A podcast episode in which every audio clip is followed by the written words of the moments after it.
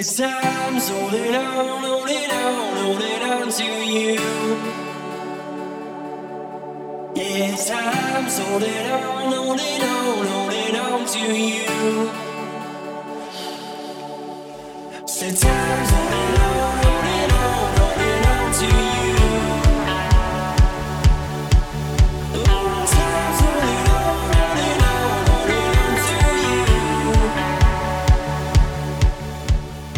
You're listening to the Noise Canceling Pod, the podcast about streamlining life, encouraging discourse, and maximizing your mind. Hosted by Frank Boyce and Axel Clark. Welcome, everybody, to episode 11 of the Noise Canceling Pod. I'm Frank Boyce.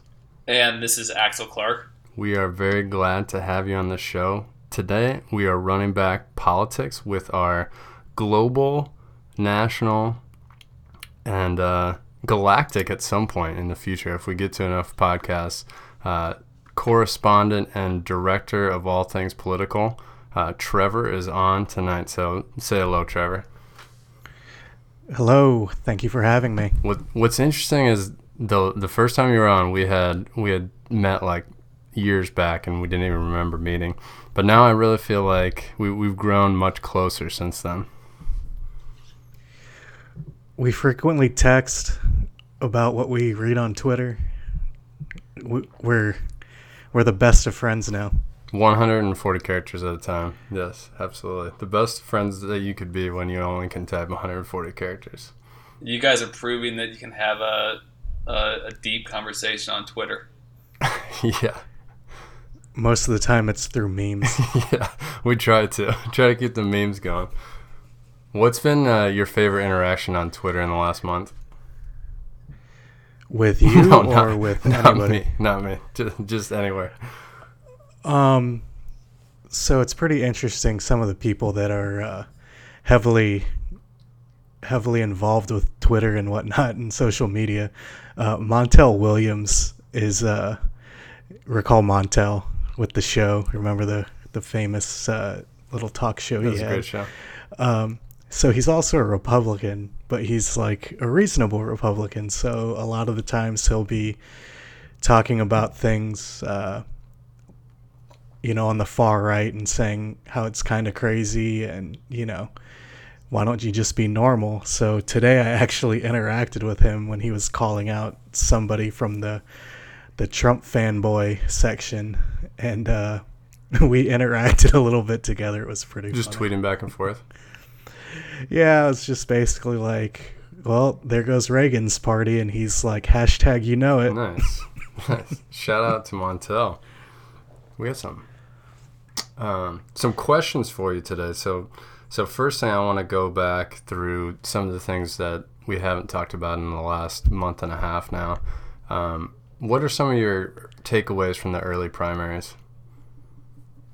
Uh, it's actually been a pretty interesting race on the uh, Democratic side with Hillary Clinton and Bernie Sanders. Martin O'Malley dropped out the night of Iowa. Uh, he didn't get much headway, but it was a razor thin contest in Iowa on the Democratic side, and Hillary Clinton actually pulled it out by uh, tenths of percentage points, which is pretty remarkable considering Bernie Sanders was relatively unknown nationwide and was able to make such a, uh, a drastic push for the nomination. Then they moved on to New Hampshire, where Bernie Sanders won by a giant margin over Hillary Clinton. And uh, one of the things that was clear was his his powerful uh, message with college age kids. Uh, they really came out to vote for him in New Hampshire, so he did uh, really well with with uh, millennial voters, and you know had a giant win. And then uh, they recently had the Nevada or Nevada caucuses where Hillary Clinton won by I believe five percentage points, and uh, kind of regained momentum going into South Carolina and Super Tuesday on March 1st. On the Republican side, it has been a doozy with Ted Cruz taking first place in Iowa. Um, interesting to see Donald Trump not win after uh, being the winner of the of the entire uh, first half of the of the primary, and then they went on to New Hampshire and Trump cleaned up. They went to South Carolina, Trump cleaned up, and they voted last night, and Trump once again cleaned up. So he's got a commanding lead. Uh, I believe he's looking at 71 pledged delegates. Closest to him is 21 with Ted Cruz and 20 with Marco Rubio. So Axel, have have you been plugged into the election cycle at all? Or I know you swore off news for the year, but have you been following this? So there was a point maybe three weeks ago when I was really getting into it, and I was looking, digging into Twitter and reading all these articles. And then I realized, oh, actually, you know what the article was that turned me off was the article uh, by Ryan Holiday, where he was explaining that from his perspective, uh, like the media has just expanded the election cycle outwards to make more money, and that really creating all this drama and hype and everything is just to create a longer news cycle so they can sell more advertising. So That I was was, a great article. well, so then I was thinking like when I participate in this, that I'm just like fueling their reason to continue to um, have all this crazy excitement and controversy. And so at that point, I pretty much haven't looked at politics since. And I just did a little run through quickly uh, to prep for this, but uh, in general, I have not been looking at politics. So Trevor and I were talking a little bit before, and I was asking Trevor, you know, what, how can anybody take the momentum back for Trump? And so I don't know if you wanted to elaborate a little on bit on that, Trevor. Um, if you think there's a chance. Well, the question has been is Trump going to actually do anything during the election cycle? It's then formed into okay, he's won a few states. Let's see what happens when he goes to a more diverse state. Well, they went to Nevada last night and he cleaned house. So now the strategy has shifted from okay, maybe this guy's kind of a joke to okay, this guy's kind of serious to oh my god, how do we stop him? So now the different campaigns are pulling together talking points. You know, Marco Rubio keeps saying, well, 70% of the electorate doesn't want to vote for Donald Trump. Yeah, but only 20% of the electorate wants to vote for you. So, you know, there's there's that issue. At the end of the day, the establishment, the GOP, is trying to consolidate the vote. They want people to get out so they can go one on one against Trump. Are they backing Rubio or Cruz? Because like at this point, don't they need to make a decision? The establishment, I feel, is leaning towards Rubio. Unfortunately for Ted Cruz, or fortunately for Ted Cruz, he's been wearing it like a badge of honor that nobody in Congress likes him or the establishment likes him. And now you've got an anti establishment juggernaut in Donald Trump, and then you've got Ted Cruz, who was supposed to be that, and then you have Marco Rubio, who's the standard bearer these days for the GOP establishment. What's interesting is, in order for anybody to take out Trump, they've got to win some states. And to date, only one state out of the four that have already voted has gone a different way than Trump, and that was Iowa for Ted Cruz. Um, on Super Tuesday, coming up on March 1st, Texas will be voting, and that is the best bet for Ted Cruz to make a dent in Trump. Uh, he's actually leading by eight points in the latest uh, PPP poll. So we'll see how it goes. The, po- the polling these days is really tough to judge. As far as Marco Rubio goes, again, they've been saying, well, second is good enough because at some point it's going to be Marco Rubio versus Donald Trump. The problem for Marco Rubio is you actually get delegates in these contests, and right now Donald Trump has 71 and Marco Rubio has 20, so he's got quite a bit of work to do. Yeah, Florida's going to be really huge for that. One thing I wanted to, I wanted to totally jump off the railroad tracks on discussion and and try to just brainstorm some out of the box uh, debate strategies for the for the other two guys. The first one I'm going to pitch is uh, someone actually striking Donald Trump during a debate, just right in the face. What are your thoughts? Go. Well, I don't think that Marco Rubio. I'm not sure if he would have the stamina to do so. if I you guar- recall, he's always he's I always guaran- parched. I guarantee you Ben Carson would make that move. You said he would or would He would? would. He's not scared about things like that. He's tough, man. That would Hey, be. You're right. That would be the move for Carson for sure. hey dude. guys, I bet you wouldn't imagine me punching Donald Trump in the face. That's a good Carson. Yeah, I don't think it would work for Cruz because everyone hates him already. So it wouldn't really make him much more likable. Speaking of punching someone in the face, at Donald Trump's most recent rally, he was they had a protester thrown out and he actually said, "If I could, I would just punch that guy in the face." Oh my god. Trevor, were those real tickets that you have for the Donald Trump show in Huntsville? Yes. Yes, they are.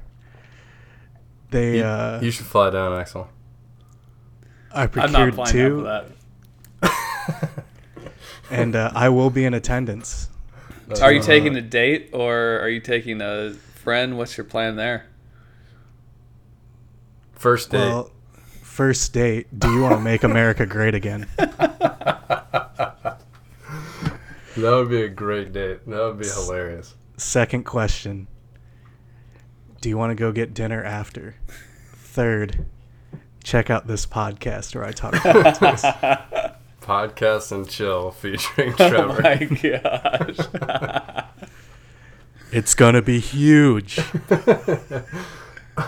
So my that, that was that was the craziest. I, I was trying to think like what what else could you actually do to to shift the discussion and, and be The- potentially more bombastic than You know than what, Trump. dude? Trump would Trump would have a bodyguard come in and just s- body slam that person, and so first of all, the it would probably look like a weak punch, and then Trump would dodge it, and his bodyguard would just pummel that dude, and then it would be a Trump landslide.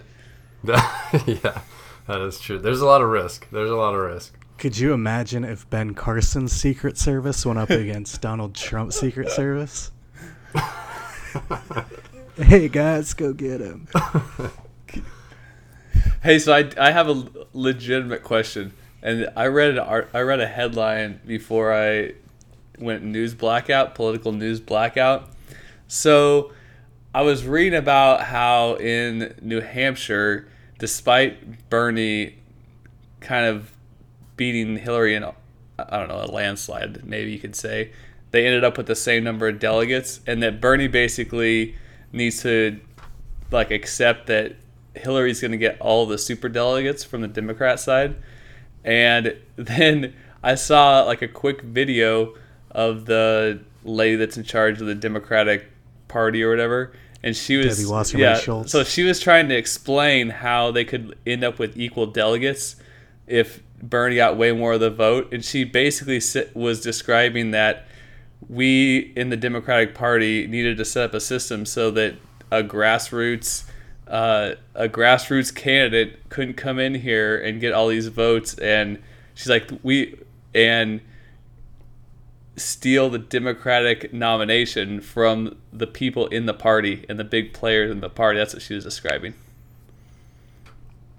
Well, she's not the best at describing things. So Um, well, recall in 2008, Barack Obama actually lost the popular vote to Hillary Clinton, but he won on the delegates.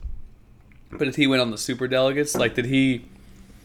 That was his strategy was to attack it from both sides with the grassroots movement and also getting all the delegates. The reason why they implemented that strategy is because McGovern, when McGovern ran and he got stomped, they want to not repeat that again. Allegedly, that's what they say. But at the end of the day, one of the things that's interesting is, and Bernie Sanders' campaign has been complaining quite a bit about super delegates, at the end of the day, once the will of the people is heard, the assumption is, or the hope is that the super delegates will shift to where their states had voted, which they're not bound by where they stand today, I guess is the point. But somehow they already knew that they're going to vote for Hillary, or is that just where they expected them to to vote? Well, the super delegates are elected officials, so when you hear these people come out and endorse people, that's how you get your super delegates. Oh, okay. So does Bernie have a shot? No. So we get so we have a Hillary Trump presidential uh, election coming up. I, I'm kind of excited to think that I'm a part of this. I mean, it's kind of like the culmination of reality TV, and it's just it's kind of seeped into all areas, and then now, boom, here it is. In some ways, I love it. Maybe I was too quick to write off Bernie. I just I I just don't see his campaign doing well on Super Tuesday. And I think that'll be debilitating for his campaign. And I think he's got a great message. I think he's getting people excited.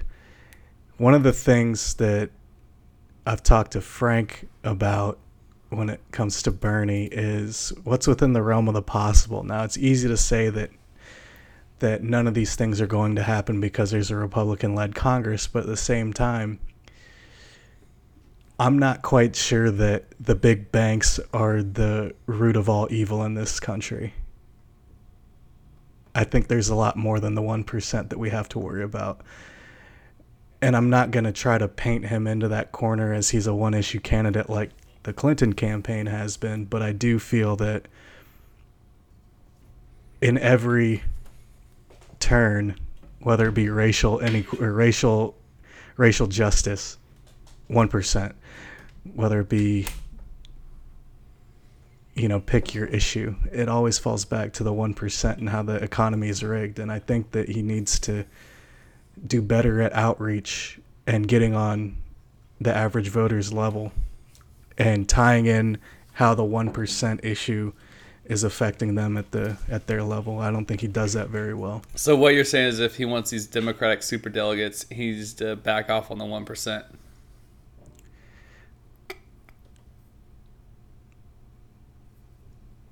I think he's got to.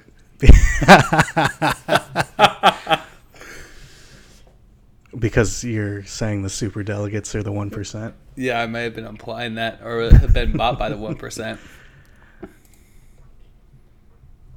Maybe. I I think that. I think that the super delegates uh, are serve the establishment candidate more than the grassroots candidate. It's like you paid your dues. Yeah, they, well, someone paid them, and so and so they're gonna pay Hillary back. Here's one of my here's one of my takes on the whole money and politics thing. Do I agree with it? No. Do I think Citizens United is a disaster? Absolutely. Do I think that you can look at Jeb Bush and say, well, he had 135 million dollars in the bank and he still got primaried? Um, it's really an issue in all of politics down ballot races state senate state houses governors mansions that's where it really affects the political system as far as the money in politics when when bernie sanders supporters talk about well hillary was out speaking at goldman sachs and you know she's doing the bidding of goldman sachs now i'm not saying i agree with it or disagree with it what i will say is come November, do you think that the Republicans are going to be playing the I'm holier than you card and saying we're not going to take any money? That's what if it's Trump, that's exactly what he's gonna be saying. Yep. So, I, I wanted to have a few fun questions, but then I, I did want to bring in a little bit more of a substantive debate because um, I feel like there hasn't been a ton of substance from from either side. Uh, I would say Bernie's probably laid out the most specific. Uh, audacious, audacious would probably be the word for his plan, and you know, to me, it feels a little bit like running for student council, promising a pop machine type thing. But I, I want to dig into if if Trevor was running for president, what would his first hundred days? What would he be focused on? Well, that's a good question, Frank. If I could legally run for president, which I cannot, because I am a naturalized immigrant. But if I could be president, first on my agenda would be to get rid of sequestration. If you recall the Budget Control Act from, I believe it was 2011, where they put caps on spending and basically it was a drug deal.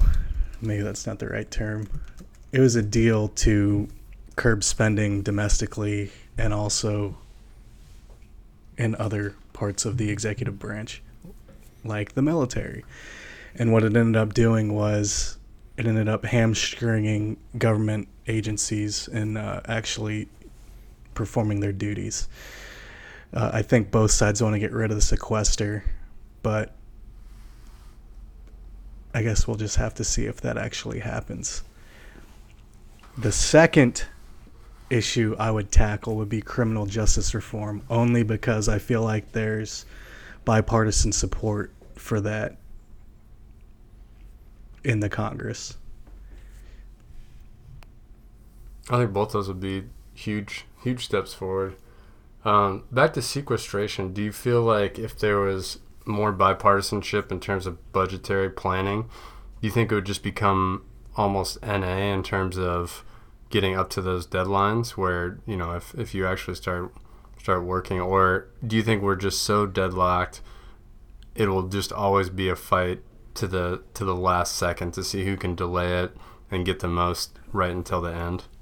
Well, it just I, I find it interesting that the Republicans are all about the cuts to domestic programs, but they're against cutting military spending. And you'd it, you'd be hard pressed to find a Democrat who could legitimately say, "Yeah, let's cut military spending wholesale because X." Like they would be voted out immediately because that's the one institution that we're not allowed to touch. And one of the interesting things that I see when I see the Republicans and Democrats talk about defense, it's always well we're the Republicans always say well we're gonna we're gonna double spending and we're gonna rebuild the military. But the question I've always had and will always likely have is we can continue to buy weapon systems at a high rate for billions of dollars and still have personnel that are not being dealt with, right? People that are deploying multiple times, people that are just constantly year in and year out coming home and going back, going coming home and going back and I hear all these guys talk about that and it always to me it always seems kind of interesting that we're willing to pad the pockets of these large defense companies, but not focus on the personnel and the and the support that they need. I mean, look at the VA, right? Yeah. Some of these folks are more than happy to send people to war, but then complain when they don't plan for the VA when they get home. And I and I've always found that interesting that we went to two wars during the Bush years and are mad that we weren't prepared with the VA when these folks come home. And it's always it's always baffled me that they were unable to connect the dots on those two. Yeah, I mean, do you think it's a just a logical fallacy where they, they don't quite get that correlation, or do you think it's it's just willful um, obstinance or they don't even want to get into that discussion. Like what? I guess I don't understand. It it seems to me like it would be a popular talking point to say, you know, let's let's increase spending, but let's spend it on our troops. You know, like that seems like a really, you know, for at least some candidates who may not have the same donor population, that seems like that would be a really populist uh, talking point. I'm still baffled as to why nobody's brought it up. You know, I know you and I talk a lot about Marco Rubio, and you know how I feel about Marco Rubio, but he's he's the standard bearer when it comes to hawks, right? People love him because he's going to keep America safe and he's going to rebuild the military. And, you know, one of his talking points is the Air Force has the smallest Air Force since, you know, World War II, which is actually funny to think about. Um, and he says, you know, the average age of a mil- Air Force aircraft is 27 years old, and the pilots that are flying it are are younger than the planes that they fly. And when it comes down to it, the world has changed and the types of wars that we fight are different, right? Yeah, absolutely. But that's not something that they talk about. I mean, you can buy Predators and, and Reapers for a lot cheaper than F 35s and F 22s.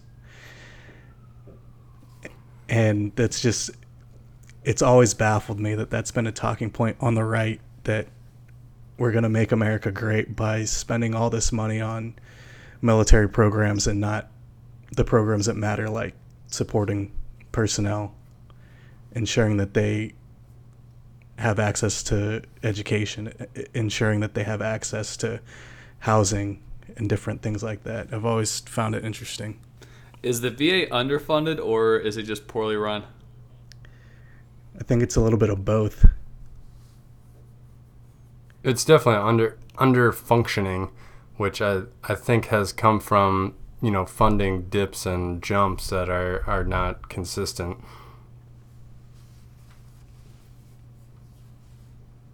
But it's definitely definitely understaffed for sure. That that's the biggest complaint that that I've heard from from physicians and physician groups is that there's just not enough not enough people working and too much need.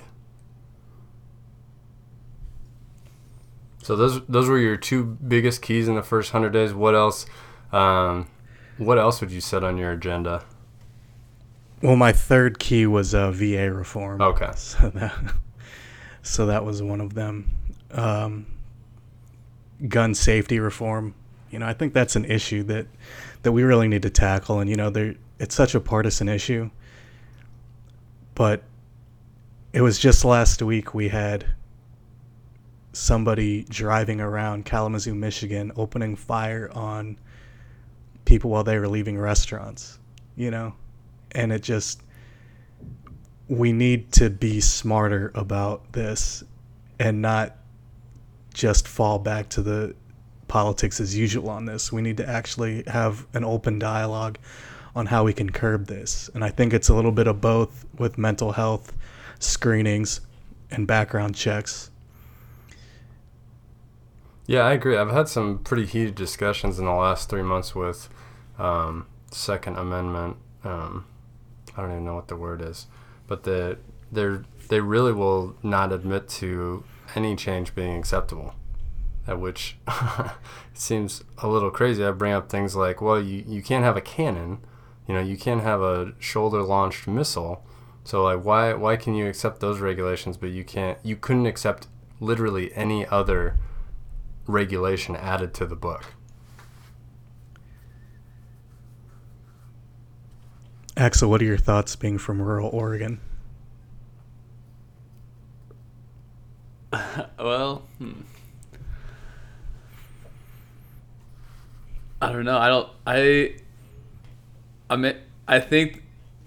I don't know where the. I think in the news, assault rifles are the source of uh, like killing and stuff like that, or in murders. But I would bet that if you looked at the at the data, it's mostly pistols and handguns. So going after assault rifles to me is probably in reaction to a few headlines and not in reaction to the to the main data. And so when you spend all your political capital trying to take down the assault, assault rifles, I think you're probably missing the main point. It's it sounds good to to the people that are uh, hold that position, but in terms of effectiveness, I'm not sure it's the most effective way. Now I don't have I haven't looked at the data, but that's my thoughts.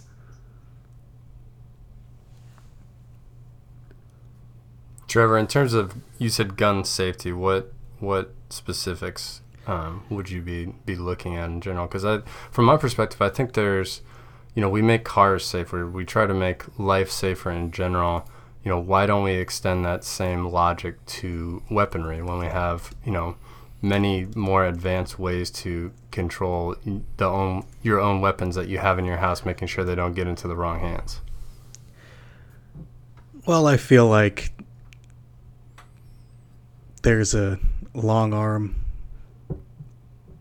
you know of a of a certain constituency that has a very powerful group behind them that says that any any sort of safety regulation or anything of that sort is tyranny and challenging your second amendment rights you know smart things would be background checks for everybody purchasing a firearm i don't think that's too crazy.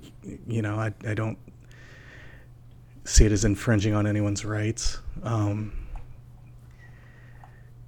limiting magazine or limiting magazines, the amount of bullets a magazine can hold, you know. Um, there are different ways. I agree with Axel on the assault weapons ban. It sounds sexy to people who want something to be done, but the vast majority of gun deaths in this country are are done by small arms, handguns, and pistols. Um, so to answer your question, I I don't know the right answer. It would take a dialogue with gun rights advocates to actually get them to understand and accept that there is a problem that's worth fixing. Hmm. And I think that's what's missing because every time something happens, you've got both sides retreating to their to their battle stations and it's always the same argument and nothing ever gets done and the only way to actually force change is to talk to each other and i think that would be the first thing that I would do. hmm. Is ensure that the dialogue occurred. Yeah, that would be that'd be interesting to see, hear the or read the transcript from that dialogue. Uh, I want to get back to crazy debate ideas because I, I have some bouncing around my head. How do you guys feel about water balloons? Waterboarding? Water water balloons. Water balloons. Oh. Waterboarding would be more of a Trump strategy, apparently. I'm confused. What does that even? T- what do you? T- did I miss something? You might have missed that. Did he miss that whole question? Water balloons? No. Well, I, were you listening when I said what kind of crazy ideas, strategies somebody could have during a GOP debate oh. that might might throw Trump off his game game oh, and oh, game him with the water momentum. balloon? Yeah, well, the first one was punch him in the face. Oh, okay. So you, now you I must see. not have heard that one. Okay, Yeah. I, I got you. I'm back. I don't think he would sign up for water balloons. Can you imagine his mystic tan coming off of his face if he got hit with a water That's what I mean. It would be the best, the best strategy to take. He, Marco could just pop up from behind his podium, knock him right in the face with a water balloon, and pretend like it didn't happen while he was and then speaking. scurry away like a little child. when I'm your nominee, so you're saying no? You're vetoing that idea. I'm gonna. Th- so in my first 100 days, I would veto that. Okay, deal. So what, um, what strategies or what ideas that have actually been thrown out there by any candidate on either side um, do you feel most positive about? Well, I don't want to look overly partisan. Sure. Well, you've already trashed all the Republican candidates, so just keep, you might as well just keep it going. Um, you know, I'm an advocate for universal health care for all. Um, I think that the Affordable Care Act was a good step in the right direction. Uh, do I think that single payer is obtainable for someone like Bernie Sanders? I, I'm not quite sure. Uh, on the Republican side, gosh, I'm trying to think of what I like. This is Have you, have you looked at love any of the tax plans? I love that you tried to do that and act like you weren't part. So that was that was gold. I liked it. Have I looked at any of their tax plans? Yeah. On the Republican side? Yeah. I have.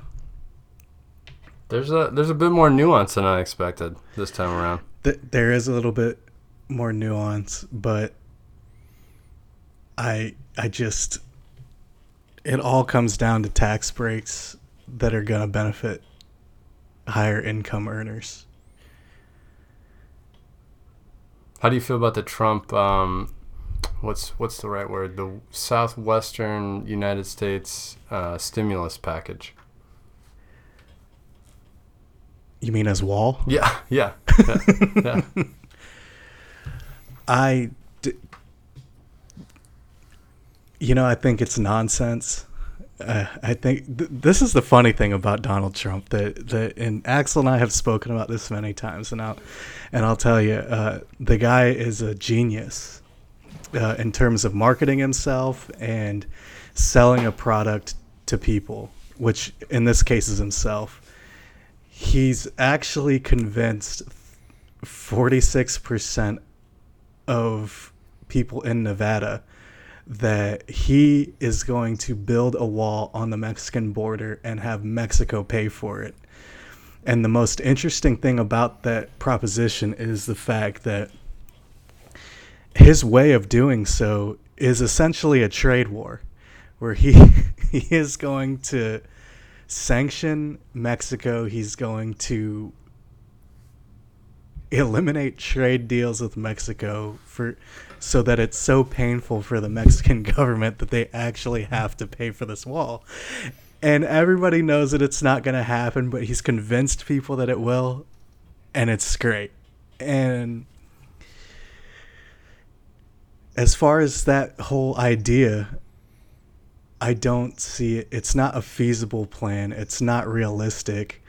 And one of the most interesting things is Pope Francis was in Mexico and he went to the border and had mass and blessed the border. And on his way back to Italy he said basically I'm paraphrasing you're not a Christian if you build walls and don't build bridges which is a metaphor the way I read it was it's a metaphor. Like you're closing yourself off and you're not opening yourself up to other people. Whereas some people took it literally and said, well, Trump wants to build a wall. So.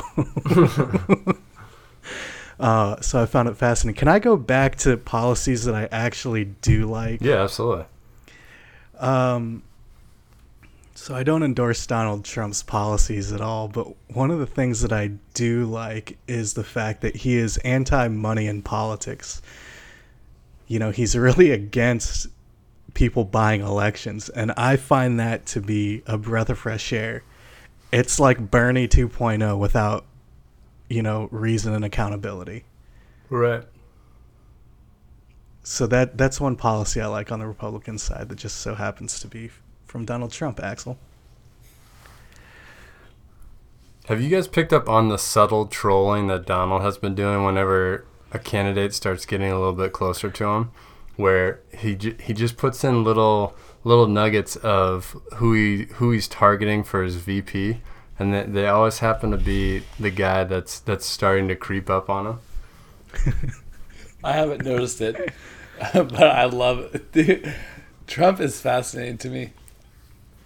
His his pivot this week has been talking about how he he wants somebody more entrenched in the establishment. I'm just like, this guy is incredible. He really is incredible. Like I I was it just happened to hit me. I was like, he's been doing this the whole time when Cruz was coming up. Um, who was the first one that he did it to?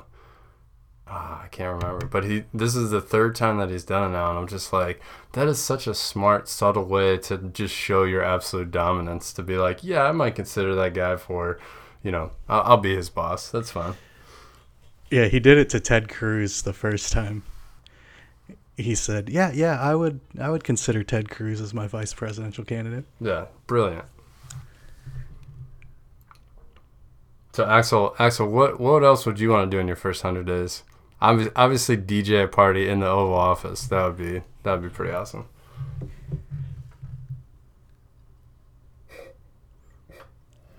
Axel's been fast on the trigger tonight. All right, so so one topic I think that's interesting is this FBI court order to Apple to unlock the iPhone, and I don't see. I I need to understand the the how the technology would work to unlock it, but in general, I I I like that Apple is pushing back on this. What are you guys' thoughts on that? Yeah, I mean, I think it's I think it's good that industry's pushing back more. Um, you know, for me personally, I was blindsided a bit by the whole NSA thing, and I I think if if they had been much more proactive and had really questioned what was going on, it may not have. I mean, it probably wouldn't have impacted it, but at least at least there'd be more confidence in in both sides from from my perspective. So I was listening to this podcast, and the guy was explaining that he was on the side of the FBI, and he was explaining that there's no room in your house that you could build that you could build and sit there and say with 100% confidence that regardless of what you do, the government cannot go see what you have going on in that room. And so his analogy was that that that's basically what you're trying to do with this encrypted cell phone. You're saying that I can create this area that I can do whatever I want to, and there the government. There's no way the government can come in and investigate and figure out what's going on. So I think the problem is, so his point was you should be able to make a master key. Someone should have a master key to this room, or the, the government should be able to come in here and do what governments do in terms of keep people safe. But I think the problem is that potentially what you're doing is the problem is technology is scalable, and so you're creating a master key, but you're creating a master master key that that in like the with like within a few days, this master key can go out to everyone, and then everyone everyone has a master key to every lock in the U.S. And I just realize that that's overstating it, but I think that the scalability of creating this master key is different than a lock on a house. One of the things that I noticed about this was Apple came out and said, "Well, this is going to create a backdoor. It's going to be a slippery slope." And the FBI said, "Well, it's only this one." And then a week later, there's reports that now they want nine phones unlocked. Or I think it's 14. So it just seems like, you know, Tim Cook came out and said, this is not a good idea because it's not just this one. And then it's reported a week later, okay, there's 14 more. I mean, that. So I could. So it's not just one. I think it's an interesting debate because I understand the point of the FBI and that to keep people safe and to like there's nowhere else where you can do whatever you want and keep the government out of investigating it. And so why like why in this instance why in this area are people able to say it doesn't matter what the government does, you can't get into this area. You can't see what I have. But I think from a technology perspective, like what I was mentioning before, there's a if the technology gets out, then the scalability of giving this backdoor to criminals, terrorists, uh, potential adversaries, lar- large com- countries, I think that's a risk that's not present when you talk about getting into someone's house or some, some of these other uh, areas. Yeah, I, I guess I feel like that's kind of a convenient argument for for the government side to say like there's there's no place that the government can't go, um, and and the argument is based on you know physical limitations of the world, where this new technology has come out that will allow for this. You know, I I guess I don't necessarily follow that that full train of logic that the government just has this inherent right to search everything and, and anything no matter what. And, and I get that this is a, a specific circumstance, but like you said, this doesn't just apply to one phone. This this applies to all phones. I don't know, but it's definitely this is helping Apple's marketing. Like like for sure, that's that is true. Well, Google came out pretty quickly after and said, "We stand with Apple." Right, because they didn't want to miss out on this marketing thing either. Because if they if Apple is going to and Google were going to give away, then that was going to be prime opportunity for someone else to step up and say, "We're not going to do it, and we're not even going to make it possible for us to be able to unlock these phones." What did BlackBerry have to say about it? Did did they come out with any statements? They did, but they were still working on their QWERTY keyboards. You just So started there's st- clicking. So, so they're still typing their message. Funny story about blackberries, since uh, we're off politics and onto the fun part of the program. Um, at my job, they they decided that they were gonna give us new blackberries, so they did a a whole lot buy for blackberries, and we got to pick which blackberries we got. and uh, I've got an old school one from like 2005, so it's like the full keyboard, you know, pretty much a brick. It's pretty awesome. Lasted me a long time. So they said you can have this iPhone style one, so it's a touchscreen BlackBerry. So pretty soon, BlackBerry will be typing on touchscreens, so they'll get it out a little bit quicker when they're responding to Google and Apple. That just seems like such a loss. We'll miss you, BlackBerry. Clicking along. I think they're coming back. Don't they have? I think th- I read an article and they what they're one of the people that have an encrypted phone. They do. So you think that's gonna impact a large enough share of the market that they can just hang around in that little niche? I don't know. I I don't follow that market that closely. Do you think the Blackberries will be deemed the phone for terrorists since they're encrypted? A counter marketing campaign. Do you really trust BlackBerry with your encrypted data? That would be some great corporate espionage. So what else, Axel? What other questions do you have? Hmm. Yeah, I, the problem is I don't care about it anymore. I'm like somewhat intrigued, but I I'm pretty I'm right now I'm pretty into into coding and learning Rails, Ruby on Rails. And by pretty into it, I mean on Sunday I spent 14 hours going through this tutorial. Wow. So did you you said you went to a meetup? Was that this week? It was last night I went to a meetup. How was it? It was awesome. So everyone was there. A lot of the people were working on side projects.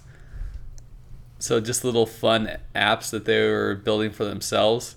And so I kind of got to see what, how people, basically where people get their information. So what websites they use, how they how they look at apps when they were talking about different add-ons, or in Ruby it's called in Rails it's called gems. Where they search to find the add-ons and kind of they gave me some advice on some different some different add-ons to check out. And then also we talked about this is going to get really geeky but and we talked about data modeling and so like sketching out your different databases and how they relate to each other I'm tracking. You and you said so. Back to normal people talk. Um, you said you had written your or coded your first app. yeah i finished i finished an it's called so the tutorial is called just Rails tutorial, and you create a rough app that mirrors Twitter. So you can post what they call micro posts that are 140 characters or less, and then you can then there are other people that that uh, could log in. You can follow them, unfollow them. You have a a page where it's both your posts and all the other people that you're following posts sorted by most recent. So it's, it's a pretty cool app. I like it. You haven't totally given up social media then. Just just talking Yeah. to himself. yeah. Well, so that's what you do because to see how it works, you have to see the database. So to so you have to well, you write a program to create these people, and you there's also a program that writes fake language for all of them to fill up their posts. So you do basically create fake friends that you can follow and unfollow. I like that. I wish I had more fake friends. So I'm, I'm looking for app ideas. I've already got a couple, a couple, uh, a couple ones out there. My first project I'm working on is this. So we have a fantasy, a fantasy league of leagues. So instead of picking players, you pick teams. And so there's 14 different leagues. So NFL, Major League Baseball. We also have individual players in golf and Little League World Series, horse racing. So we have some interesting ones. But the guy that so obviously there's a bunch of information on this. You could you could pick a ton of teams, and then you have to track all the people who win the championship. On top, so there's 14 teams and there's two leagues. So and this dude is my friend that's running the league. He's updating every single page manually with the HTML, and so my first real project is to try to code that so that it's he just updates at one spot and everything happens. Wow, that would be sweet. That's my That actually sounds pretty fun. yeah. So that's the first one, and then also we do so we have this waiver process. So if you want to pick up a new team, you you have to you just send an email to him, and then he emails the whole league. Well, anyone that's played fantasy football knows that you can if you play Yahoo fantasy football, you just click, hey, I want to drop this guy, or oh, I want to add this guy, and then it's all done on the website. So I'm trying to. That would be my next thing is to build an app so that it's not done via email. When are you going to build in the betting aspect of it so you can have your own daily fantasy app? So that's actually something that the one guy that, I, that was at this Rails app, the meetup was working on was a daily fantasy app. Because think about this, the, he was just explaining that you can almost treat NFL players like stocks, because even through the off season, their value is increasing and decreasing based on news that's related to them. So Yeah. while they're not going to have as wide as swings during the off season as during the regular season, you still could potentially treat players like stocks. So like if if Adrian Peterson got a new contract or was in a contract year and then hurt himself, then he'd be like a sell now because he won't play during the regular season kind of. Right. But throughout the whole time. That's pretty cool. That was really interesting. So you could play Did they- daily fantasy even though the players aren't scoring any points because it's based on it's based on what their value is for the upcoming season. How much you would pay for them in an auction league for the upcoming season. That's brilliant. So you don't want to follow who the next leader of the free world is, but you That's exactly right. I feel like they're very similar. But at They're- least, hold on, I, I I'm going to defend myself. They're very they're very similar, except my experience with what I'm researching, looking into, is positive, whereas my experience with politics is primarily negative. So that's the difference, and that's why that's what I decided. Hey, That's once fair. politics is positive, then I'll get back into it. well the only way to fix that is to run yourself. Well, that's a, could be a true point. So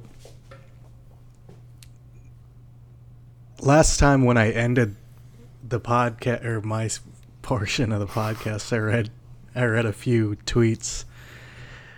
Um, Am I allowed to read a couple tweets for you? Let's do Yeah. it. We're exci- I'm excited for this one. This is so. This is all the Twitter I'm gonna get for this week.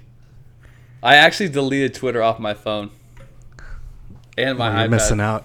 I'm gonna. You're missing out on gems like no, this. No, I'm not because you're gonna read them to me. All right, let's hear it. Donald J. Trump. At the real Donald or at real Donald Trump tweets. When Mitt Romney asked me for my endorsement last time around, he was so awkward and goofy that we all should have known he could not win. oh my. That's just so mean. Why, why say that? Why is that necessary? He's brilliant though. He's such a brilliant trash talker because there is such a nuance in the trash talk when he's basically saying he came begging me for my endorsement, and then on top of that he piles on by saying he was awkward while he begged me for his, my endorsement. So here's the second one I'd like to share.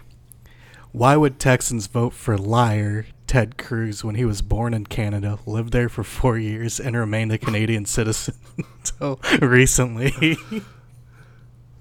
That is such a. That's another great troll of his to just like keep challenging people's stance as an actual candidate.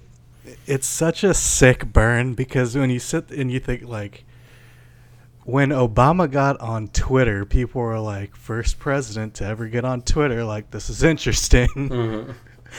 now from the Oval Office, President Donald Trump is gonna be like, Oh, Vladimir Putin, what a loser. Hashtag hashtag low energy. You know, it's gonna be great. Like, oh, Kim Jong Un, like nice haircut. Hashtag fail. like, it's gonna be so good. Now that I'm actually excited for. I'm I'm totally on board with trash talking around the world and just throwing it, throwing out, being kind completely I out can't the wait window. till he's like, oh, Justin Trudeau, Canada, nice economy. I bet you I can bench press more than you. like, dude, it's gonna be it's it's gonna be good. It's gonna be great.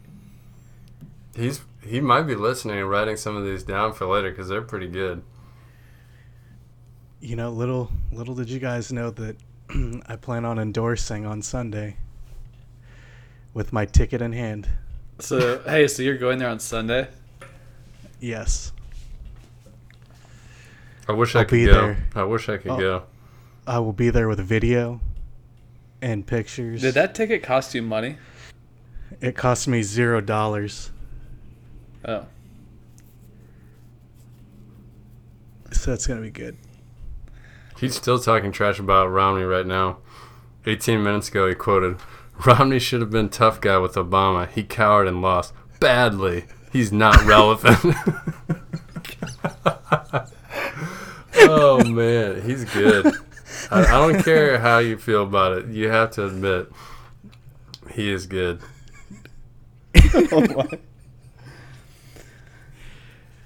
he's never on the defensive. No.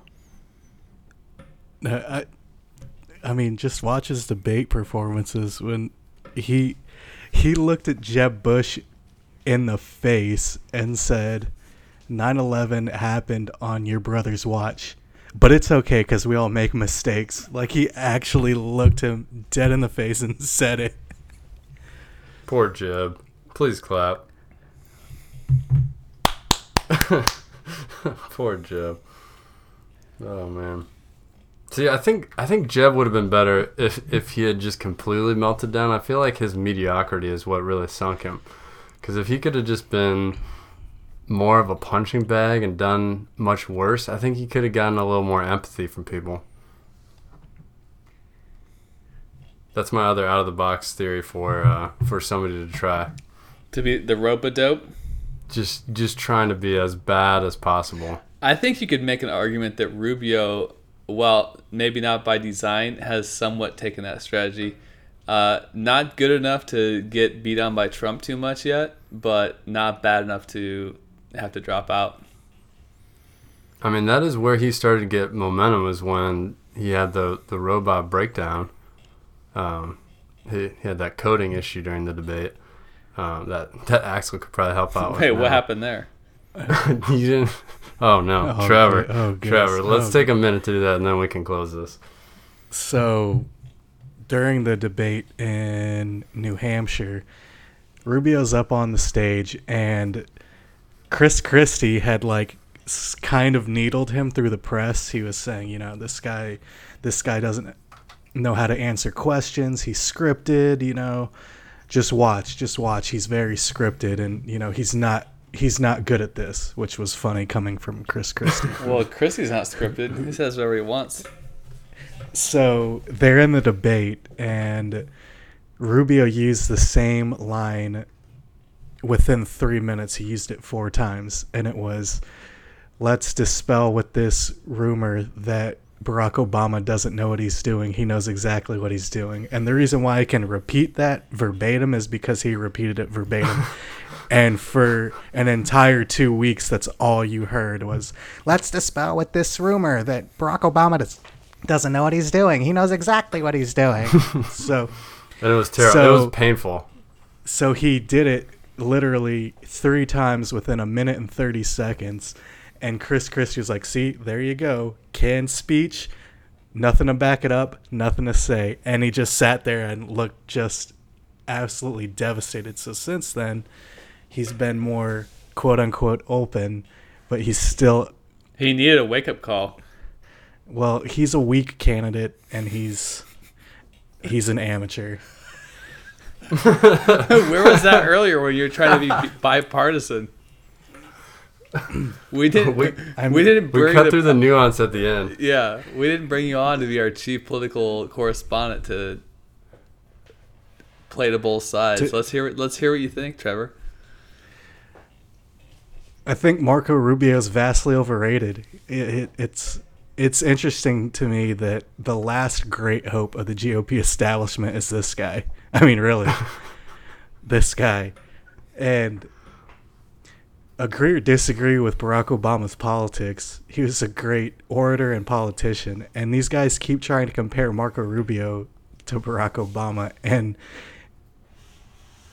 it's embarrassing there there is no message that Marco Rubio puts off that is in any way, shape, or form a message of uniting anybody except for the small group of donors that he does their bidding for. I mean, it's an embarrassment. Um, I really don't like him. I like Ted Cruz more than he does, and nobody likes Ted Cruz. All right. Before we wrap up, I want to let's go around the around the room per se, and let's do our our predictions for both. Should we do one at a time, Republican, Democrat, or should we do both at the same time? Let's do one at a time. Okay, so let's start. Which one's gonna be more? In, let's start with the Repu- or Democratic side. So I'll You go start. first. I'll start. I think it's gonna be Hillary. Super delegates, thank you.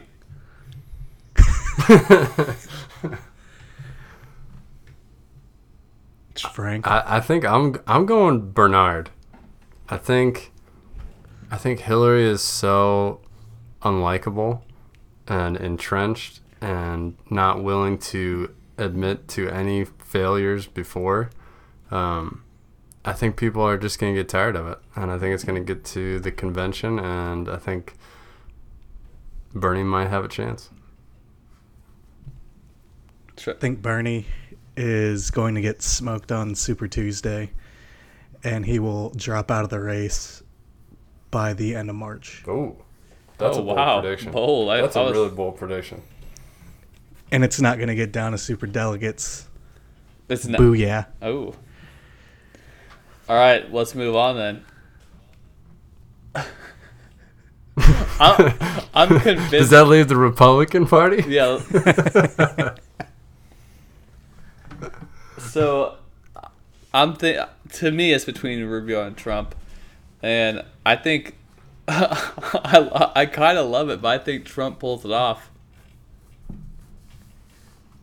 I hate to say, it, but I think I think it's going to be a Trump landslide. I, I really can't.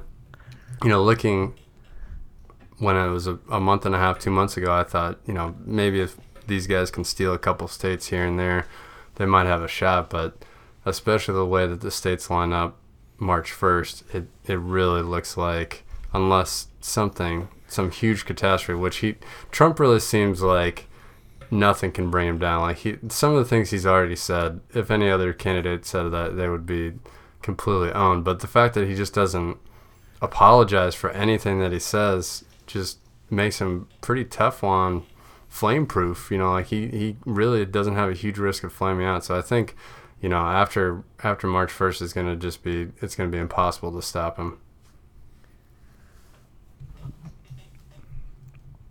Um,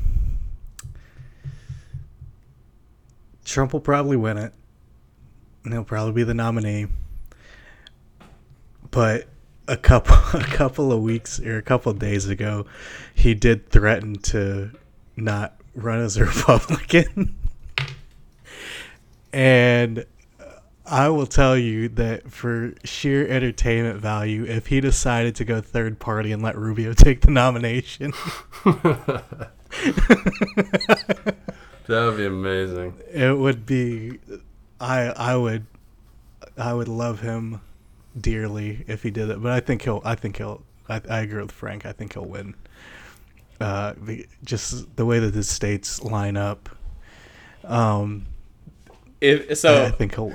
two okay so two thoughts first of all i think that a hillary trump debate will be fascinating because it's pure substance and policy and hard like hillary's going to bring hard hard policy into it and trump will have none of that absolutely none of that and he'll just be all bluster and so that will be a fascinating debate I can't wait till she talks about Social Security and he goes, oh, "I'm gonna make Social Security great. It's gonna be great." I just can't wait. I look forward to it. That would be a great debate if it happens. it's just That like would, that would be the best debate. It, it would be, yeah. Well, I think that actually, Frank, if your scenario plays out, I think that gives Trump a chance of winning, of actually winning the presidency.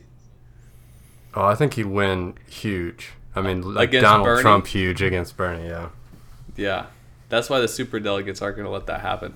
yeah, probably true.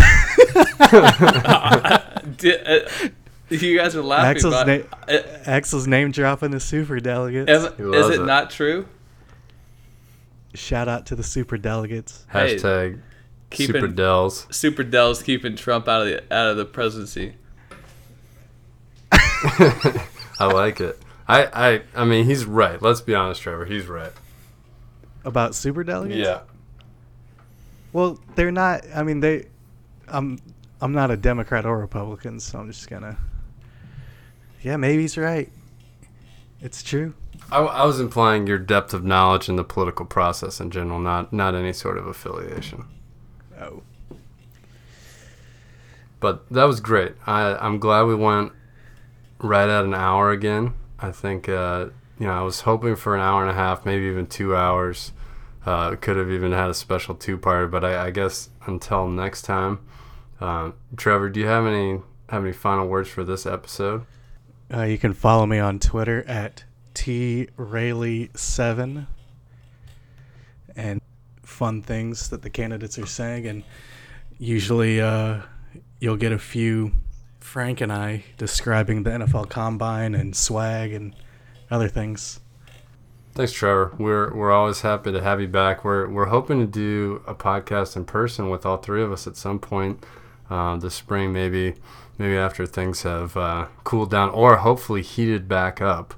Um, so I'm, I'm gonna sign off. I'm I'm Frank Boyce. And this is Axel Clark.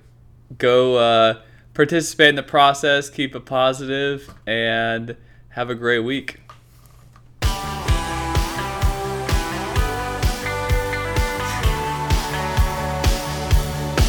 If I took the time, so I'd be afraid to step on out and ruin all the plans that I made. Live the life that I caught for. I feel it in my bones, but there's plenty more left to go. Taking a toll,